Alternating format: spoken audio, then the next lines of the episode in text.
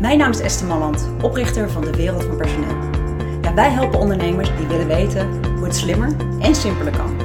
En er zijn er natuurlijk heel veel partijen in de markt die jou kunnen helpen met je personeel. Maar na al die jaren kennen wij de pareltjes. En deze partijen, die snappen jou als ondernemer, die spreken jouw taal en weten hoe jij denkt. Nou, met deze partijen gaan wij in gesprek tijdens deze reeks, de personeelsexperts. En in elke aflevering spreken we met een van hen. Wat doen ze precies? En belangrijker, hoe kunnen ze voor jou het verschil gaan maken? Ja, vandaag uh, spreken wij met uh, Barbara Kok. En Barbara is inmiddels uh, zo'n 15 jaar directeur van de Burnout Poli. Met inmiddels ook vier vestigingen in Nederland, waaronder ook hier in Rotterdam. En zij is voor mij dé expert op het gebied van burn-out. En vanuit de wereld van personeel geloven wij zeer in de aanpak van Barbara en haar team. En hebben we ook al regelmatig medewerkers van onze klanten verwezen. Nou ben ik natuurlijk benieuwd, Barbara. Wat is nou jouw achtergrond en waarom weet jij zoveel van burn-out? Ja, leuk. Fijn om bij je te zijn vandaag. Nou ja, die achtergrond, dat is eerst een meisje dat uh, psychologie ging studeren en toen heel erg bezig was met wat beweegt mensen nou. Dus dat was best abstract. En op een mhm. gegeven moment ging ik aan de slag, ging ik werken en was best een beetje theoretisch en wetenschappelijk opgeleid. En ik miste nog steeds eigenlijk een, een laag waarin ik dacht, volgens mij worden mensen door meer aangestuurd dan zomaar alleen maar die mind. Dus ik ben op een gegeven moment ook emotietherapeutische opleidingen gaan doen. Ik heb gespecialiseerd in stressfysiologie. En toen op een gegeven moment, 15 jaar geleden, kreeg ik dus al die mensen die vastliepen met burn-out in de praktijk. En toen dacht ik, daar ga ik mee verder. Want daar zit uh, veel meer leed dan we doorhebben. En we willen dat mentaal, emotioneel en fysiek gaan combineren. En zo ben ik gaan samenwerken met een paar coaches, osteopaat en een arts. En daar is Burnout Poly ontstaan. En dat is eigenlijk wel mooi, hè? want 15 jaar, dat, dat klinkt lang, klinkt ook niet zo lang. Maar burn-outs zijn natuurlijk tegenwoordig veel bekender dan in die periode, neem ik aan. Ja. Dus uh, je hebt eigenlijk best wel een beetje aan de, aan de, aan de start van, van de bekendheid ook van burn-outs gestaan, denk ik. Zeker, het was toen nog echt onbekend. Dus burn-out is een woord wat gebruikt werd in Amerika en in Engeland waren ze er ook wel mee bezig. Maar wij wisten nog, nou, we hadden het eigenlijk over overspannen. En overspannen is echt iets anders. Dus burn-out is dat je al een lange tijd overspannen bent, eigenlijk in de chronische stress terechtgekomen en het lijf inmiddels ook uitgeput is. Dus dat is iets anders. En daar was toen eigenlijk nog niet zoveel kennis over. Nee, want dat is, wat, je zegt is wel leuk. Jij hebt me ooit een keer uitgelegd wat nou echt een burn-out is. Zou jij dat nog een keer willen doen, maar dan voor degene die hier naar uh, luistert of kijkt? En dan, wat, wat, doet, wat gebeurt er nou in je lichaam op het moment dat je een burn-out hebt? ik vond dat heel mooi tekenen, zoals je destijds vertelde.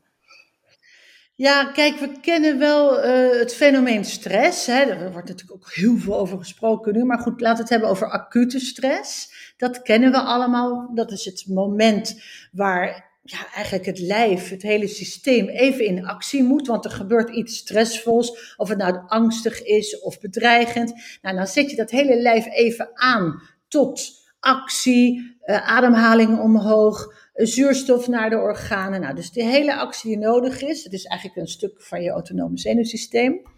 Nou, dat is dan op een gegeven moment zeg maar voorbij. Die acute stressor is weg.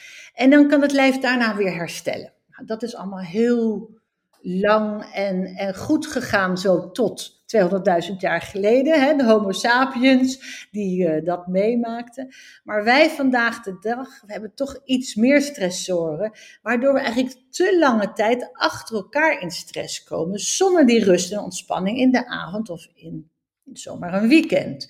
Dus die acute stress wordt chronische stress en daardoor komen we niet meer in het herstel.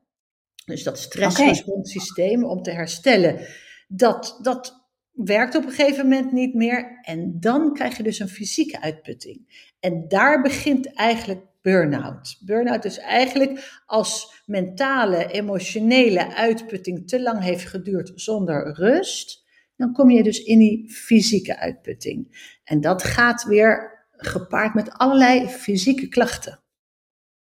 Ja, want wat jij mij destijds uitlegde is ook dat het echt chemisch is. Hè? Dat, het, dat het ook geen keuze is, zeg maar. Iemand, op een bepaald moment gebeurt er dan iets in het lichaam wat eigenlijk... Heel veel. Ja, ja, nou ja. veel. Ja. Dus eigenlijk is het een, uh, een signaal van het brein, de hypofyse, die zegt: Oké, hier is een te lange tijd uh, stress en te veel uh, gevaar. En die gaat dus ehm, echt met hormonen aan de slag. Hè? Dus die gaat een hormoon sturen, adrenaline. Die kleine bijnieren, die moeten dan continu met adrenaline doorkomen. Ja, die zijn op een gegeven moment ook klaar op, want die zijn eigenlijk bedoeld voor even een dotje adrenaline bij stress. En dan op een gegeven moment zie je dus dat het hele hormonale systeem uitgeput gaat raken. Er komt cortisol in het bloed.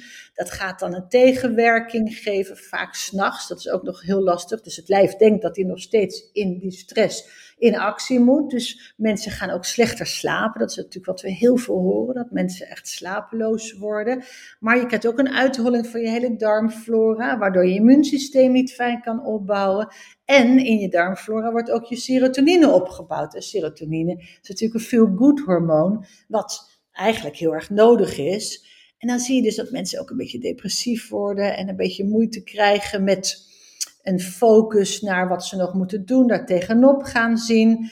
Eigenlijk een soort berg. En dan zien we dus echt dat die fysieke uitputting helemaal doorgaat tot en met uitputting op de spieren, op het zenuwsysteem. Ja, bizar eigenlijk, hè? dat dat zo'n effect heeft. Dat, dat, uh... Nou goed, maar des te meer reden om jou natuurlijk vandaag van te spreken. Want wat we ook zien is dat dat natuurlijk ja, best veel gebeurt, ook bij bedrijven. Ja, oh. En ik ben zo benieuwd, wat zou jij in dit interview nou willen overdragen aan ondernemers? Met personeel dan, uiteraard. Ja, nou ja, de meeste mensen vragen dan over ehm, voorkomen hè, van stress en burn-out. Eh, dat is natuurlijk altijd de vraagstelling. En ik denk dat het toch uiteindelijk aan de voorkant nog veel meer gaat over een leefstijl. En dat is natuurlijk wat uiteindelijk de medewerker zelf moet doen. Je kan natuurlijk als werkgever niet meer opleggen dat mensen op een bepaalde manier gaan leven. Maar je kan ze natuurlijk wel bewust maken.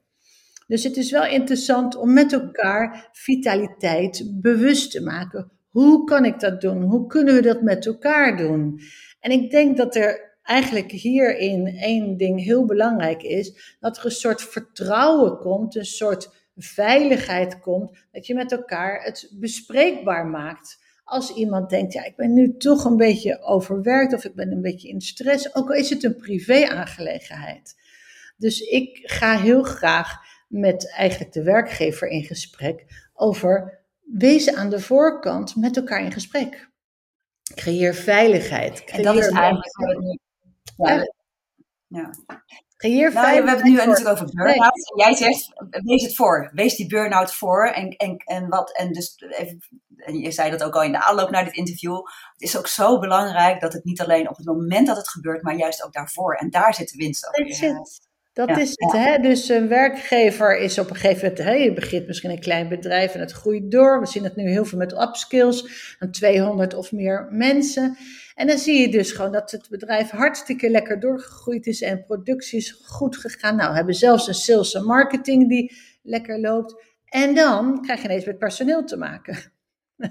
En personeel. Daar weten wij alles van. Ja. ja, nou ja, de wereld van personeel zal alleen maar bezig zijn natuurlijk met hoe ga je gezond met personeel om op alle niveaus. Nou ja, wij zijn natuurlijk echt de, de inmiddels trusted advisor bij heel veel bedrijven om te kijken naar het hele plaatje. Naar het moment dat iemand vanuit recruitment binnenkomt, en te kijken hoe je hem gaat onboarden in het systeem, te kijken hoe je met hem een persoonlijk ontwikkelplan gaat maken en daar toch de medewerker bij de hand te nemen. En ik zie gewoon bij een heleboel bedrijven die lekker aan het doorgroeien zijn, dat dat echt wel een uitdaging is. Om dat op een goede manier te doen. Ja, ik denk wel dat nu mensen die, die hier naar luisteren, en de, of die dit horen, die zullen denken, hè, burn-out poly, en dan vanaf het begin al. Maar jij maakt natuurlijk onderdeel uit van, van Unlimited People, wat een grotere, ja, een, een, een grote broer, of grote zus, ik weet niet hoe je dat uh, moet zeggen. wat zeg je? De moeder. De moeder, nou, nog beter. Uh, en dat is mooi, jullie hebben een aanpak die uh, op burn-outs heel specifiek op burn-outs gericht is en op preventief burn-outs. Maar ik weet inderdaad, en dat vind ik ook zo mooi van jouw uh, overtuiging, uh, dat, dat jij gewoon het, het belang van, van een gezonde medewerker op de werkvloer, dat dat gewoon een hele belangrijke is. En niet alleen op de werkvloer, jullie trekken dat breder, maar jullie zijn wel vooral gericht op, uh, op de situatie op de werkvloer. En dat Tuurlijk. vind ik weer heel interessant. Dat zijn ook onze opdrachtgevers. Hè? De ja. werkgever is onze, onze gesprekspartner. En uh, het enige wat wij kunnen doen is kijken naar duurzaamheid. Ja. Dat is gewoon het belangrijkste wat er is. En in duurzaamheid gaat het over: heb je contact met je medewerker? Volg je hem? Uh, heeft hij het gevoel dat hij bij je terecht kan? En, en stimuleer je hem in zijn persoonlijke ontwikkeling? Nou, dan zeggen heel vaak mensen persoonlijke ontwikkeling. Ja, persoonlijke ontwikkeling op de werkvloer. Ken jezelf is de allerbelangrijkste basis voor een medewerker. Dus wij zijn echt wel um, een, een, fan van talentontwikkeling. En dat kan natuurlijk op alle niveaus. Het hoeft niet alleen maar met de hypo's van een bedrijf, maar juist dat alle mensen in het bedrijf naar een soort van werkgeluk gaan en zich goed voelen, betrokken voelen. En als ze zich betrokken voelen, hebben we heel veel onderzoeken afgelopen tien jaar, dan zie je dat mensen 20 plus produceren. Hè, 20% extra produceren als ze zich goed voelen bij een bedrijf. Ja, en dat kan wel eens een, een beetje mis gaan lopen. Hè? En dan, dan, stel dat mensen, want dat is ook altijd zo mooi, hè? Het profiel van iemand die een burn-out oploopt. Uh, dat is niet degene die de kantjes ervan afloopt. Hè? Nee, nee, nee, nee. Vertel eens eventjes. Uh, kan jij even zo'n schets doen van... Ja. Van, hebben, nou, ik weet niet hoeveel mensen jullie in de afgelopen jaren... Ja, duizenden. Ja. ja. Fijner wordt. Ik moet je zeggen, ik heb altijd um, het genoemd de diehards van de maatschappij. Het zijn niet de mensen die er de kantjes van aflopen. Het zijn de diehards die door zijn gegaan vanuit de persoonlijke drive. Nou, heel vaak is dat dat ze het goed willen doen. Dat er veel verantwoordelijkheidsgevoel bij zit. Misschien zelfs een beetje naar het perfectionistische toe. Dus dat is wel een profiel van mensen die risico lopen. Dus als die mensen meer inzicht krijgen in zichzelf, in wat ze nou doen, waar hun valkuilen zitten, waar hun vermijdingsstrategie zit, want dat is natuurlijk ook nog een hele belangrijke. Wat je niet wil voelen, wat je gaat vermijden, waardoor je ook alsmaar bezig bent met het steeds beter te moeten doen en die lat wordt steeds hoger. Dus ik zie inderdaad. Dat is die diepere laag hè, waar ik in het begin over had. Die diepere laag waar je in de eerste instantie naar wat je vertelde, hè, dat je dacht, er zit, er zit waarschijnlijk meer. Dat vermijdingsstuk, dat is ook een hele belangrijke hè, bij burn-out. Het is een heel duidelijk um, onderdeel van de mens. 24 uur gaat s'nachts door dat hij, hij wordt gestuurd door goed voelen en pijn vermijden. Nou, pijn vermijden komt natuurlijk uit gevaar vermijden. Hè. Je steekt niet de straat op als er een auto aankomt. Dus wat doet dat systeem? Het is gewoon het brein van de mens. Die is jou aan het um, veiligstellen dat je niet in gevaar komt of dat je pijn die je eerder hebt gevoeld of angst die je eerder hebt gevoeld weer gaat voelen. Dat is de pijnvermijding eigenlijk van ons systeem, gewoon Homo sapiens. We zijn maar 15% van de dag bezig met goed voelen. Waar word ik blij van? Wat is goed voor mij? Hoe kan ik van deze dag een succes maken? We zijn 85% van de 24 uur gefocust met het brein op pijn vermijden, op gevaar. Ja, dat is boeiend, hè? Het is een hele, ja, het is een negatieve drijfveer. Maar als je dat weet, dan zie je dus hoe mensen dus alsmaar bezig zijn met voorkomen dat er iets fout gaat in de toekomst. Niet hier en nu zijn, maar met voorkomen dat er iets fout gaat in de toekomst of iets te moeten beleven wat voorheen pijn heeft gedaan.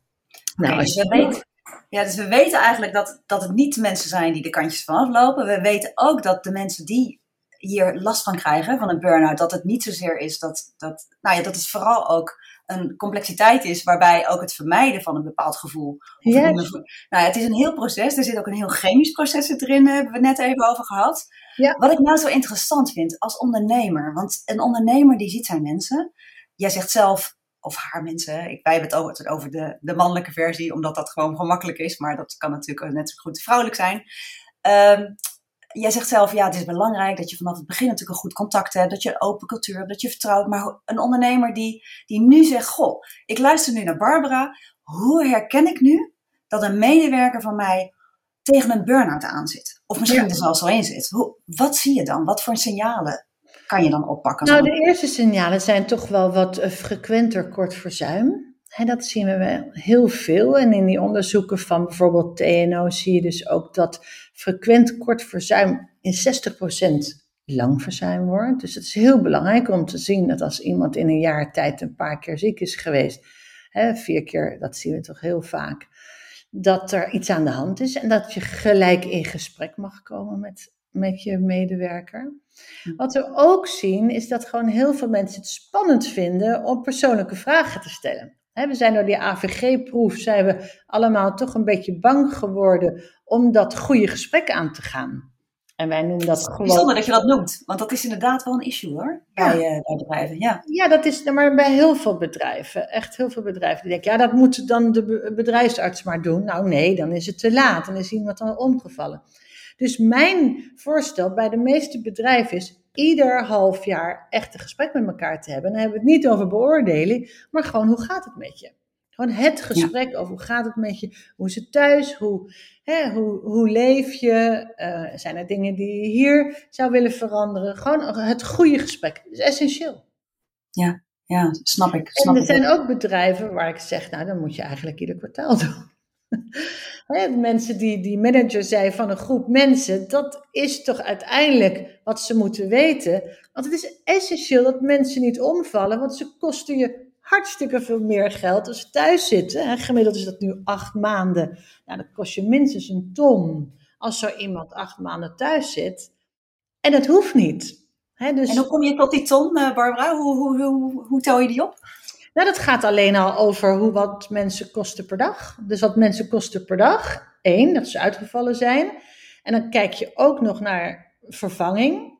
En dan heb ik het nog niet over wat het kost op de plek als een collega omvalt. En wat er gebeurt met anderen die dan dubbel hard moeten werken. Want die cijfers die zitten daar nog niet eens in. Dit zijn dus de cijfers die we tot nu toe hebben meegekregen. Dus dat is bijvoorbeeld uh, TNO, CBS, CBS TNO hebben ieder twee jaar van die hele interessante, de Arbo-balans heet dat, cijfers over wat er gebeurt en wat het kost.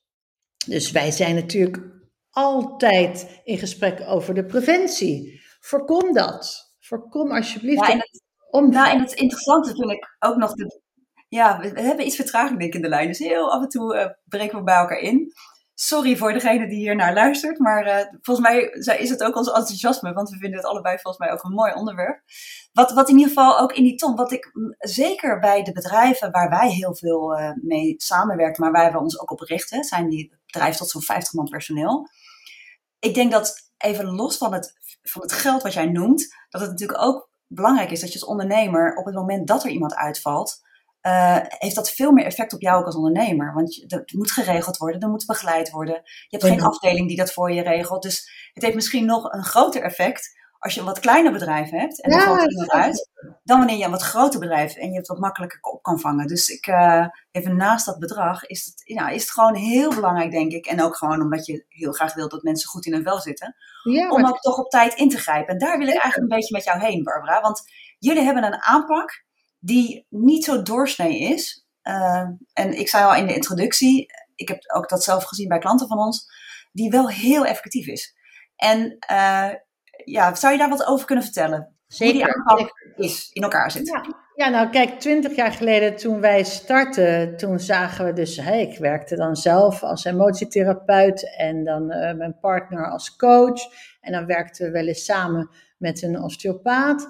En we merkten gewoon dat als wij alleen werkten op burn-out, dat we gewoon niet hetzelfde effect hadden als we, wanneer we het met elkaar deden in een geïntegreerd programma. Dus toen zijn we 15 jaar geleden gaan samenwerken. En dat zijn we ook helemaal gaan fine-tunen. Het was een programma eerst. Hè, dan zeg je van nou, we gaan uh, aan de slag met vier keer coaching van 2,5 uur. Vier keer emotietherapie van 2,5 uur. Vier keer de osteopaat. En dat zo in bijvoorbeeld 12 weeks programma. Nou, zo zijn we dat gaan fine-tunen en steeds meer gaan verfijnen. Want we wilden die diepere laag kunnen pakken. We willen naar de oorzaken van iemands burn-out. We zagen te veel mensen die dan alleen mentaal of alleen fysiek waren behandeld en dan weer terugvielen. Ja, dat kan gewoon niet. Weet je, er is niks zo erg als terugval, want dan denkt iemand, ja, zie je, ik ben de enige bij wie het niet werkt. Ik ben een hopeloos geval en er gaat nooit wat worden met mij. Nou, die mensen heb ik natuurlijk heel veel de intake gehad. 15 jaar geleden, 20 jaar geleden al. En zo zagen wij, we moeten zowel mentaal, emotioneel als fysiek met die mensen aan de slag. Ze zijn namelijk mentaal, emotioneel en fysiek uitgeput en vastgelopen. Dus je moet ze ook in dat geheel, en dat is uiteindelijk natuurlijk een holistisch gedachtegoed, maar in dat geheel weer op de rit krijgen. Zorgen dat ze volledig in balans en volledig hersteld zijn. Dus zo zijn we dat gaan doen en we zijn die coaching ook steeds meer gaan fine-tunen en die emotietherapie werd steeds ja, met veel meer methodieken en tools uh, vervolmaakt. En zo hebben wij, nou, ik denk toch al tien jaar daar uh, heel veel resultaat mee geboekt. En kwamen tot de conclusie dat we eigenlijk ook wel een academie wilden starten om coaches hierin op te leiden.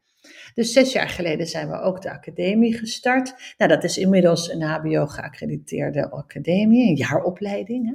Dus wij leiden al onze coaches in Nederland zelf op.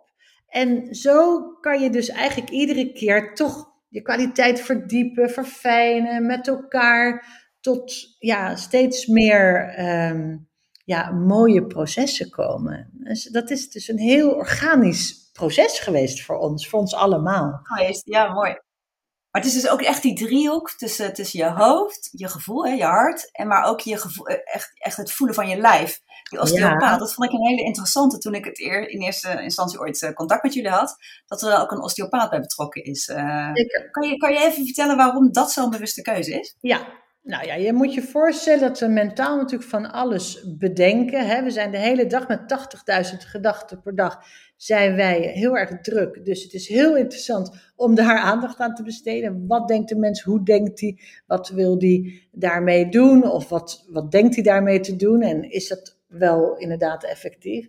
Maar daarnaast is er een heel ander aspect en dat zijn de emoties. Een emotie is gewoon een biologisch proces heel biochemisch. Hè? Dat zijn gewoon de hormonen die door het lijf heen komen, die eigenlijk dus informatie willen geven.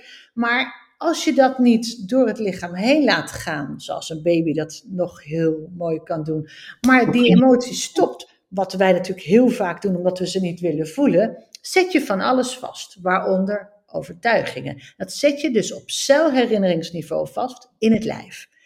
Dus als jij met mensen aan de slag gaat en je wil werkelijk herstellen, werkelijk dat ze uit oude patronen komen, uit, uit de oude vermijdingsstrategieën, dan moet je dus daar zijn waar ze vastgezet zijn. En dat is op emotioneel niveau. Dat is dus in het lijf op celherinneringsniveau. Dat is een puur chemisch proces naar de cellen toe.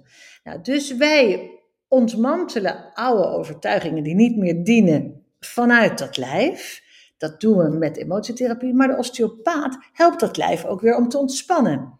Want als het lijf in stress blijft, blijft het ook stress signaleren naar de rest van het lichaam, waaronder de mind, het brein, dat weer met de zwevende zenuw, de nervus vagus, in contact is met de darmflora. Dus je moet je voorstellen, als jij niet, zowel mentaal, emotioneel als fysiek, vooral dat lijf ontspant, blijft het lijf gewoon in stress. Blijf stress uitzenden naar de darmflora, blijf stress uitzenden naar je zenuwsysteem, naar je spieren. En dat herkennen mensen. Een soort negatief aangeleerd gedrag zeg maar, van je lijf dan, wat je, wat je eigenlijk ook weer... Volledige herkenning van je lijf, zelfs dus verkrampte spieren, als een herkenning die je echt los moet krijgen. En dat doen we dus met osteopathie onder andere, ook al met leefstijladviezen. Maar de osteopathie die brengt eigenlijk het lijf weer terug in de fabrieksinstelling. En de emoties. wat ik ook van jullie weet, is dat jullie samenwerken volgens mij ook met, uh, stel dat, dat, uh, dat je als ondernemer heb je een medewerker die, nou, die, die heeft aangegeven dat hij burn-out klachten heeft, heeft dat misschien ook bij de huisarts gedaan, heeft al een, een uh, nou, iets, iets lopen, er loopt al iets wat, wat ik uit het verleden ook weet met jullie en uh, ook recentelijk verleden. Maar is dat, dat we dan kijken van, goh, wat zouden jullie nog aanvullend kunnen doen? Maar jullie blijven wel aansluiten ook op wat iemand al in zijn eigen medische circuit doet, hè? Tuurlijk, tuurlijk, altijd. Kijk, daarom doen we een intake. We doen een best gedegen intake, waarin we kijken naar de mentale, emotionele, fysieke status. En soms zijn mensen ook met een ander proces bezig. En dan moeten we kijken naar hoe we dat kunnen combineren. Maar we hebben ook bijvoorbeeld mensen die een psychiatrische uh, behandeling al jaren hebben, maar wel in een burn-out terecht zijn gekomen, waar een psychiater uiteindelijk dan ook niet meer mee kan, want die is natuurlijk toch mentaal en medisch bezig. dat heeft al vaak te maken met medicamenten. Maar dus wij hebben ook psychiaters om ons heen en psychologen om ons heen die naar ons verwijzen, want ze zeggen nee, je moet nu echt compleet behandeld worden, want je hebt een burn-out. Ja, dus aanvullende behandeling krijg je dan. Uh... Zeker. Stel nou dat ik als ondernemer denk, ja, ik vind dat wel heel interessant. Dan wil ik natuurlijk even graag nu met jou eens een paar praktische dingen bespreken. Want elke ondernemer denkt dan natuurlijk, oké, en wat kost het dan? En hoeveel tijd kost dat dan? En wat Terecht. Dus daar wil ik even met, ja, oh, nou ja, dat is ook natuurlijk. Want uh, het, is, het is best heel lastig als iemand uitvalt. Want we weten, uh, en dat horen we natuurlijk ook, je noemde het net al, acht maanden uitval. Wow. Ja, nou hebben jullie daar een andere belofte in, maar daar gaan we het ook zo even over hebben. Maar oké, uh, als ondernemer, wanneer moet ik aan de bel trekken op het moment dat ik niet. Ik heb het niet preventief gezien. Hè? Ik merk nu, iemand valt uit, iemand krijgt concentratieproblemen, geeft zelf aan, dat wordt moeilijk. Dan, wat ga ik dan doen? Nou, in eerste instantie in gesprek, als dat kan. Hè? Want het is natuurlijk ook heel vaak dat mensen het een beetje spannend vinden spannend om in die kwetsbaarheid te gaan. Dus het is natuurlijk heel belangrijk om in het gesprek te komen en iemand gelijk aan te geven dat je hem wil helpen. Ja. Waar dus een heleboel mensen bang zijn voor dat gesprek of denken, ja, dat hoort bij de bedrijfsarts, zou ik zeggen, wees het voor, ga in gesprek om te kijken naar wat er aan de hand is. Heel veel mensen, heel veel werkgevers sturen de mensen ook naar onze burn-out test bijvoorbeeld. Die zitten op de website en dan gaan ze dus zo'n test doen en dan krijgen ze een beeld van waar ze staan. Nou, dus eh, wat wij dus nu steeds. Ik zal de link trouwens uh, opnemen in de interview notes. Zometeen, dat, dat uh, de link te vinden is. Ja. Maar jij zegt dat dat is ook al een eerste indicatie. Ja? ja, absoluut. Dat is een hele belangrijke. Dat mensen dus een inzicht krijgen in waar ze staan, wat er met ze aan de hand is. En daar kan je als werkgever in helpen. Maar ik denk ook dat het heel belangrijk is dat je als werkgever aangeeft dat ze dus de die hard zijn. En dat ze dus niet de softies zijn en dat het niet de mensen zijn die falen, maar dat ze juist gewoon heel erg hun best hebben gedaan om het goed te doen. Dat gesprek is, essentieel. Maar dat gesprek ja, is mooi essentieel. Ja. Ik merk dat heel vaak als werkgevers gewoon omarmend kunnen zijn van oké, wat is hier aan de hand, wat kunnen we doen? En je gelijk naar een gesprek kunnen sturen, heel vrijblijvend. Je moet die mensen natuurlijk naar een vrijblijvend gesprek sturen, om te kijken wat er aan de hand is met ze. Maar een huisarts is natuurlijk ook al een hele fijne, ja, zeg maar een, een, een, een vangnet, waar mensen al eerst eventjes hun gesprek kunnen doen. Maar het is belangrijk om ze aan te geven dat je van alles voor ze kan doen. Dat er nog een heleboel preventief mogelijk is. En dat is denk ik, het allereerste uh, gesprek. We gaan preventief kijken wat we voor je kunnen doen. Dat je wellicht ook kunt blijven werken. Het is natuurlijk ontzettend belangrijk dat mensen het gevoel hebben dat ze nuttig blijven. Een heleboel mensen vinden het vreselijk als ze uitvallen, omdat ze dan zich nutteloos voelen. Dus het is heel interessant om het voor te zijn. Dus dat moet, denk ik, de nieuwe bewustwording Zeker deze mensen, denk ik. Juist. Ja, maar zeker deze mensen. Want dat zijn de mensen juist die het niet af willen laten weten. Want dat is ook de reden waarom ze doorgaan. Waar ligt dat is de uh... Nou, dat is het. Dus de reden waarom ze doorgegaan zijn, is om een soort niet goed genoeg stuk niet te voelen. Want ze hebben continu het gevoel dat ze niet goed genoeg zijn. Dus hun lat wordt steeds hoger en hoger. En alles onder die lat is niet goed genoeg. Nou, dus ik denk dat dat een heel belangrijk gesprek is. En natuurlijk is dat voor een werkgever één. En als het bedrijf wat groter is, dan zit daar vaak natuurlijk een HR-afdeling. Maar dit vertrouwen met elkaar te krijgen over wij hebben het beste met jou voor. En nu even stop, even rustig aan, is denk ik essentieel. Dan kan een mens pas ontspannen en landen in waar hij werkelijk is. Dan hoeft hij die strijd met zichzelf niet meer aan te gaan. Dan valt die weerstand weg. Dan kan iemand eindelijk landen. En dan is dat gesprek geweest. Uh, in feite hoor ik jou ook zeggen, ook een huisarts is natuurlijk daar een hele belangrijke in. Dus volgens mij moet je die stap ook niet overslaan. Hè? Een huisarts tegen ja. trekken is sowieso een hele belangrijke, denk ik. Dan gaat iemand naar een intake. Uh, dan, dan heeft iemand een intake. Wij zeggen natuurlijk altijd, überhaupt als mensen ziek zijn eh, of als mensen begeleid worden, ook door gewoon coaching, los van burn-out. Je moet een klik hebben hè, met een partij die je gaat begeleiden, omdat het belangrijk is dat je jezelf uh, nou, open durft te stellen in ieder geval. Dat je vertrouwen hebt dat de ander je kan helpen.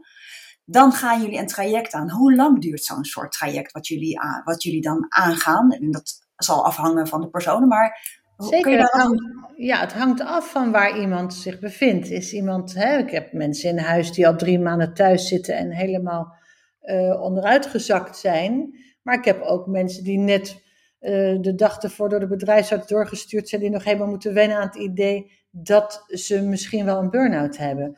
Dus dat zit ergens tussen de 9 en de 12 weken. Of mensen echt preventief bij ons komen, dat ze dus nog door kunnen werken en nog niet burn-out zijn. Die zijn meestal iets van 9 à 10 weken in huis. Nou, en bij de mensen die burn-out zijn, zijn nu gemiddeld 12,3 heet het geloof ik op het moment. 13 weken zeg maar bij ons in huis. En dan hebben ze één dag van de week een dagdeel bij ons in huis. En dan krijgen ze allemaal opdrachten mee en oefeningen mee. En dan komen ze de volgende week weer voor een dagdeel in huis. Dus dat is dan gemiddeld 12, 13 weken nu momenteel. En, dat is en een intensief traject, Ja, maar een intensief traject begrijp ik. Wat, wat, dus wat, je, wat je... Mentaal, emotioneel en fysieke begeleiding. Het is, het is hartstikke intensief. mensen zien het ook als een soort reset.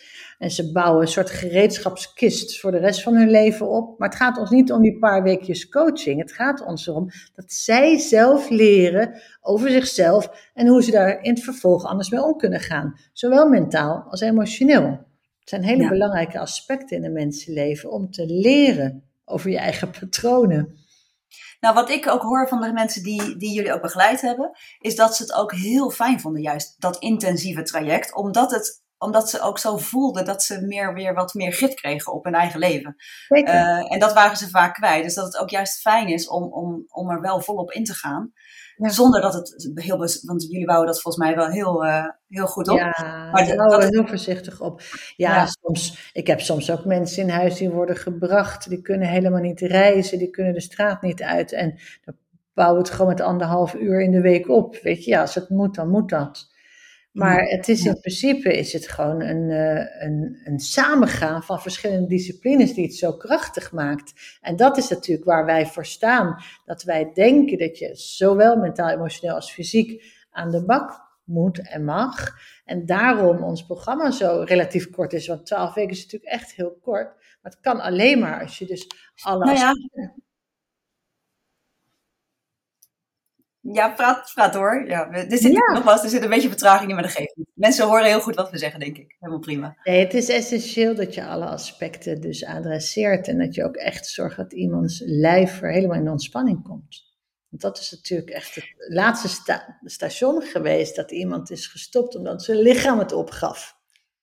Ja, ja. Ja, of nog net daarvoor. Maar wat ik interessant vind, dus uh, jullie doen eigenlijk best intensieve trajecten. In feite zeg je afhankelijk van hoe lang iemand, of in het stadium waarin het ja, die, ja. uh, is het tussen de, nou, misschien tussen de, tussen de 8, 9 weken, de 12, 13 weken. Dat zijn natuurlijk echt, dat klinkt als vrij snel en vrij compact. Nou is dat voor elke ondernemer natuurlijk heel belangrijk, dat, het, dat iemand weer snel terug is. Zeker. Tuurlijk, omdat de ondernemer het belangrijk vindt dat het gewoon goed gaat met, met de mensen die, die, waar, waar, je, waar je mee werkt. Maar ook omdat het natuurlijk ongelooflijk lastig is als iemand uitvalt, je moet vervanging, alles wat daarbij zit. Nou kan een ondernemer die hier naar luistert of dit bekijkt, die kan denken, ja, maar zo'n intensief traject, je eetje, weet je, dat kost waarschijnlijk ongelooflijk veel geld. Vertel Barbara, nou, waar moet een ondernemer rekening mee houden? Ja, waar je, waar je naar kijkt preventief, dan zit je ergens rond de 3500 euro. En het uh, burn-out herstelprogramma rond de 4500. Nou, dat is dus een programma waar alles in zit, hè, van intake tot en met opvolging, maar ook een jaar nazorg. Dat zijn dan dus twaalf weken dat ze dus al die therapieën hebben, maar ook alle vergaderingen van alle uh, behandelaars in jouw team iedere week. Dus het is, iedereen is met elkaar in een maatwerkprogramma ervoor aan het zorgen dat jij ook echt in 12, 13 weken weer terug kan naar de werkvloer. Dat je daar weer je kopje koffie kan gaan drinken of misschien zelfs zo je uren kan opbouwen. Essentieel voor beide. Dus dat is uh, wat dit programma kost. En dan daarna volgen wij hen op nog de coach. En hebben we daarna de Spiegelclub. En hebben we daarna een jaar nazorg. Om te zorgen dat iemand reïntegrerend helemaal zeg maar, in zijn ja, beste staat. Ik zou niet zeggen oude staat, want de meeste mensen zeggen... Dat wil je juist niet. Beter dan voorheen. Ja. Precies, precies. Nou, maar dat, dat, dat klinkt als veel geld en tegelijkertijd eigenlijk toch ook weer niet. Hè? Want als je kijkt naar een gemiddeld maandsalaris en daar gewoon wat werkgeverslasten en alles bij optelt, dan, dan is dat, ja, je, je, je weet het, ik ben fan van jullie uh, aanpak. En, en dat is ook de reden waarom, uh, waarom ik heel graag jou wilde interviewen. Omdat ik denk, er zijn gewoon meer ondernemers die dit moeten weten. Uh, ook omdat, omdat de medewerker het als zo fijn ervaart dat de werkgever investeert in het welbevinden. Heel en ook, ja, en ook, en ook dat, dat de werkgever ook accepteert dus dat, dat er een vernielde medewerker terugkomt. Eh, waar ook rekening mee gehouden wordt. Want dat is natuurlijk ook een belangrijk. Hè? Als, ook als ondernemer, je, ja, je kunt zeggen, ik stuur iemand naar een uh, soort uh, reparatieprogrammaatje. En dan komt iemand daarna weer terug. En dan doet iemand nog steeds alles wat ik daarvoor wilde. En dan misschien nog beter. Maar dat is het natuurlijk niet. Hè? Nee, nee, nee, nee. Nee, wij moeten de werkgever meenemen. Hè? Dus we hebben halverwege ook een tussenevaluatie. Die is live. Dus dat of de leidinggevende of de werkgever uh, met de coach en de medewerker dus in gesprek komt. En dat we ook uitleggen wat we doen en waarom we dat doen en hoe we dat doen. Dat is hartstikke fijn. Dan hoef je helemaal niet in te gaan op de details van het programma, maar procesmatig heel fijn. En dan kunnen we ook met elkaar bekijken wat de leidinggevende en de medewerker uh, kan bieden. Hè, wat hij nog voor hem kan betekenen in die periode. Nou, dat doen we hetzelfde op het eind met een eindevaluatie. Dat is weer live. En dan gaan we kijken naar wat we uh, kunnen adviseren. Wat nog prettig is voor de leidinggevende werkgever om uh, mee te nemen aan tips en begeleidingsmogelijkheden. Ja, dat vinden wij heel ja, dus die belangrijk. zorgt er ook bij. Ja, dat hoort er allemaal bij. Dat, hoort allemaal in, dat is allemaal in datzelfde programma. Dus als je dat allemaal bekijkt ten opzichte van dat iemand, als die acht maanden thuis zit, gewoon een ton verder is, ja, dan is het een heel ander, ja, voor heel veel mensen is het dan een heel ander soort gesprek om uh, met 4500 Snap euro. Snap ik. Iemand weer helemaal blij terug te krijgen op zijn werk. Ja, dat is zelfs nog in het, uh, in het meest ongunstige geval wat je zei. Wat zijn nou wel belangrijke valkuilen die ondernemers uh, tegen kunnen komen wanneer ze aan de slag gaan met partijen bijvoorbeeld of met andere? Want dat is ook, er zijn natuurlijk heel veel partijen in de markt die, die kunnen begeleiden kun jij heel even boven je eigen bedrijf gaan hangen, maar ook even naar die markt gaan kijken. Wat zijn nou, waar moet je nou echt voor uitkijken? Stel dat, dat je niet bij de burn-out poli aanbelt, maar denkt dat je ook een andere partij kan vinden op de markt. Waar, waar moet je dan echt op letten als ondernemer voordat je zo iemand in de arm neemt of zo'n partij in de arm neemt? Nou ja, ik denk inderdaad dat je moet kijken als ondernemer of het inderdaad een specialist is in burn-out. dus er zijn uh, natuurlijk heel veel vormen, disciplines die coachen. En nou, die kunnen je coachen op uh, competenties of allerlei andere vaardigheden. Super. Maar een burn-out begeleiding is toch eigenlijk meestal of multidisciplinair, of in ieder geval mentaal en fysiek geïntegreerd. Kijk, wat wij doen is redelijk uniek, dus ik begrijp wel dat dat niet in heel Nederland te vinden is. Maar dat hele systeem van um, mentale uitputting die fysieke uitputting wordt, dat moet dus geadresseerd worden. Dus ik kan alleen maar aanraden om te zorgen dat iemand echt zowel mentaal als fysiek begeleid wordt. Oké, nou dat is een hele belangrijke. Dus, Heel eh, belangrijk bij burn-out. Burn-out is niet uh, een beetje um, blue of een beetje je niet naar de zin hebben. Burn-out is een uitputtingsslag.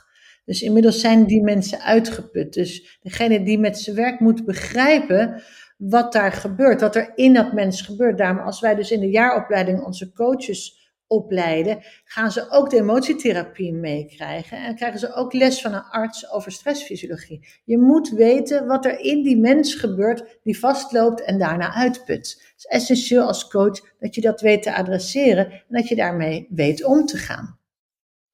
Ja, dus, oké, nou dat is een hele belangrijke. Kijk naar een multidisciplinaire begeleiding. Oké, dat, dat is een hele belangrijke. Is er verder nog iets, los van die multidisciplinaire begeleiding, waar je op moet letten? Ja, als je, ik, als zou, ik, ik, zou zelf zeggen, kijk naar de ervaring. kijk naar de ervaring van een bedrijf. Heeft een bedrijf uh, meerdere mensen in huis die al jaren ervaring hebben. Kijk, we zien natuurlijk een, een wildgroei aan burn-out coaches. Ik geloof dat er nu 20.000 zijn, omdat heel veel mensen ooit zelf burn-out zijn geweest en iets van een bepaalde behandeling hebben gedaan wat ze heel prettig vonden. En daarna burn-out coach wilden worden. Nou, daar, daar, daar moeten we gewoon met elkaar toch steeds kritisch naar blijven kijken. Niet iedereen is een burn-out coach. Niet iedereen heeft die, die diepgang van een begeleiding op alle niveaus. Oké, nou ik denk dat dat een hele belangrijke toevoeging is. Uh, de wildgroei onder de coaches, uh, inderdaad. Ja. en vooral de burn-out. Want burn-out is natuurlijk echt wel hot. Het worden, mensen echt worden ook steeds jonger, hè? steeds jongere eh, mensen.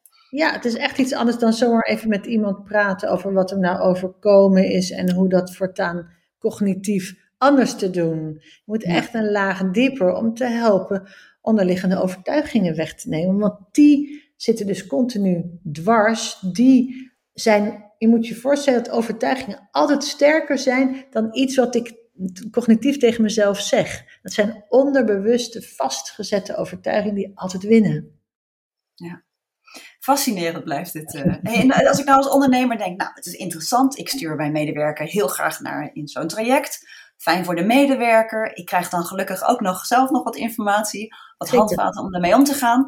Maar hoeveel tijd gaat het mij als ondernemer nou kosten om, om zijn, is dat dan de enige tijd die wat, wat, wat gaat het mij kosten aan tijd als ik met uh, een, nou, een medewerker die burn-out heeft, die begeleid wordt, moet ik, wordt er nog meer van mij verwacht in zo'n uh, in zo'n proces of daarna? Of... Nou, in principe liever niet. Hè. De bedoeling is dat wij de mensen in drie dagen zien. Hè. Dat is waar wij voor staan. Zo hebben we het bedrijf ook ingericht. En als mensen dan een goedkeuring hebben gekregen na onze offerte die de volgende dag komt, moeten ze binnen een week hun behandelplan krijgen. Dus ik vind dat we gelijk die werkgever mee moeten nemen daarin. Dit gaan we met uw medewerker doen en we gaan u op de hoogte houden zoals de medewerker dat wenst. Hè? Dat is natuurlijk altijd wel belangrijk. Er mag nooit iets de deur uitgaan zonder dat de medewerker het gezien heeft. Maar dit is natuurlijk eigenlijk waarin wij de werkgever omarmen en zeggen, nou wij gaan zorg dragen. Wij gaan die intake regelen en wij sturen behandelplan en offerte. Dus ik, dit klinkt helemaal fijn, hè? Dat, dat je in feite zegt, ik zorg je daar. Want dit het is, heel belangrijk dat dat heel snel gebeurt. Als er een hulpvraag is, zeker met burn-out, dan moet iemand gelijk bij de hand genomen worden. Iemand moet je niet zes weken thuis laten zitten, dan zakt hij volledig onderuit. En dan weet de werkgever ook niet wat hij moet doen. Precies, precies. Dat is ook het, uh, dat is ook het punt. Gelijk, gelijk bij de hand. Volgens mij hebben we al behoorlijk wat interessante punten aangeraakt zo met elkaar. Oh, ik denk, wat zijn er nog belangrijke dingen die ik vergeet? Maar wat, wat, waar we het over hadden, ik vind het ook vooral fijn om het praktisch, hè, dat een ondernemer weet, oké, als ik dit tegenkom, wat zie ik dan? Wat voor stappen zou ik kunnen zetten? Wat kost het ongeveer? Nou, wat ik nog, waar ik nog benieuwd naar ben, is, zijn er nog, ja, ik, ik sluit vaak af met wat zijn de drie gouden tips die je, die een ondernemer kan geven? Ik weet niet of dat rondom burn-out nou zo makkelijk is voor jou, maar daar heb je vast over nagedacht. Zijn er, zijn er gouden tips waarvan jij zegt, nou, die wil ik zeker meegeven aan een ondernemer die, uh, die dit beluistert? Ja, weet je wat een hele belangrijke is? We hebben net gezegd, hè, veiligheid op de werkvloer, essentieel. Ik vind het voor iedere werkgever vind ik het essentieel als die ook gewoon productie wil vergroten of als die wil doorgroeien, dat mensen zich op de werkvloer veilig voelen, want anders gaan ze weg. Hè? Dat is natuurlijk de hele, het hele stuk. En veilig bedoel jij niet veilig, uh, met, veilig met machines, maar jij bedoelt een andere veiligheid, hè? Emotioneel, sociaal je veilig voelen. Dat jij je verhaal kwijt kan en dat je je kwetsbaarheid durft te vertellen. En dat je niet afgerekend wordt of dat iemand anders je baan gaat krijgen. Of dat je de eerste bent die eruit vliegt als je aangeeft dat je een beetje moe bent. Of misschien een beetje meer dan ja, dat is een essentiële. dat, dat, en, en dat, dat resulteert in werkgeluk. Werkgeluk is natuurlijk de essentie. Vandaag de dag met al die millennials op de werkvloer. Die hoppen maar. Die doen overal twee jaartjes, anderhalf jaartjes bij een bedrijf. Ik denk dat het voor iedere werkgever essentieel is om je millennials betrokken te krijgen. Dat ze zich betrokken voelen. Dus dat je ze ook autonomie geeft en dat je ze zelf hun dingen laat doen. Essentieel. Maar dat betekent bij burn-out ook dat je ze echt zelf laat beslissen wanneer ze bijvoorbeeld weer contact opnemen. Dat je ze niet pusht. Dat is heel belangrijk, want ze komen wel. Want ze pushen zichzelf al zo to the limit. Ze zijn al zo hard voor zichzelf. En als jij, ze, ja. als jij ze kan ontspannen in, geef jij maar aan wanneer jij eraan toe bent, zou je zien dat je een enorme verbinding krijgt. Dus het gaat bij mij om ehm, veiligheid, werkgeluk en verbinding. En dat zijn voor mij de drie gouden regels.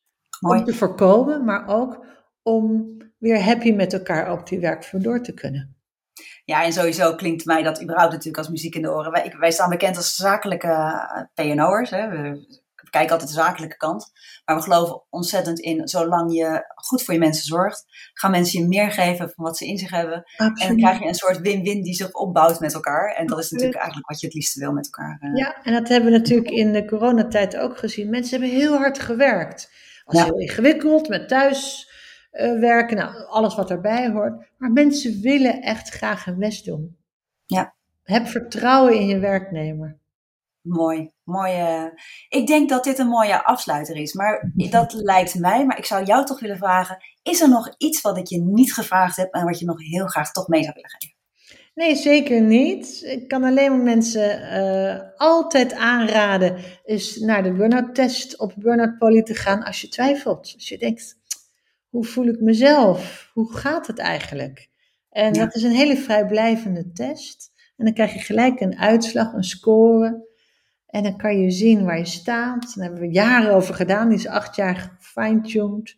En uh, nou, daar wil ik je voor uitnodigen. Ja, en leuk, want wat je eigenlijk nu ook nog, maar dat is mijn luikje wat nu open gaat, want het kunnen je medewerkers zijn, maar je kunt het ook zelf zijn. Hè? Vind ik wel. Als ondernemer. Oh, ja. het is zo belangrijk om als ondernemer fit te blijven, mentaal, emotioneel, fysiek fit te blijven. En dat is een uitdaging.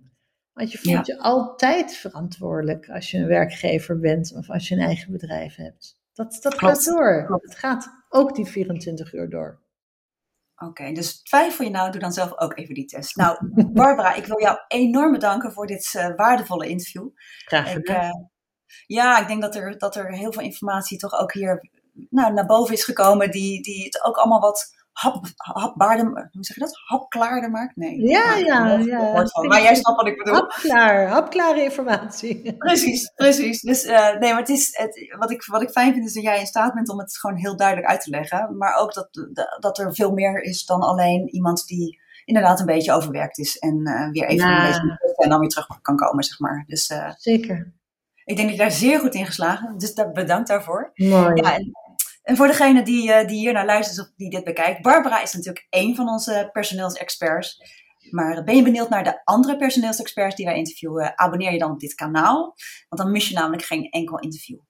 En wil je de informatie uit dit interview nou compact nalezen? Ja, download dan de interview. En die vind je op www.dewereldvanpersoneel.nl forward slash personeelsexperts. Dankjewel voor het luisteren en voor het kijken.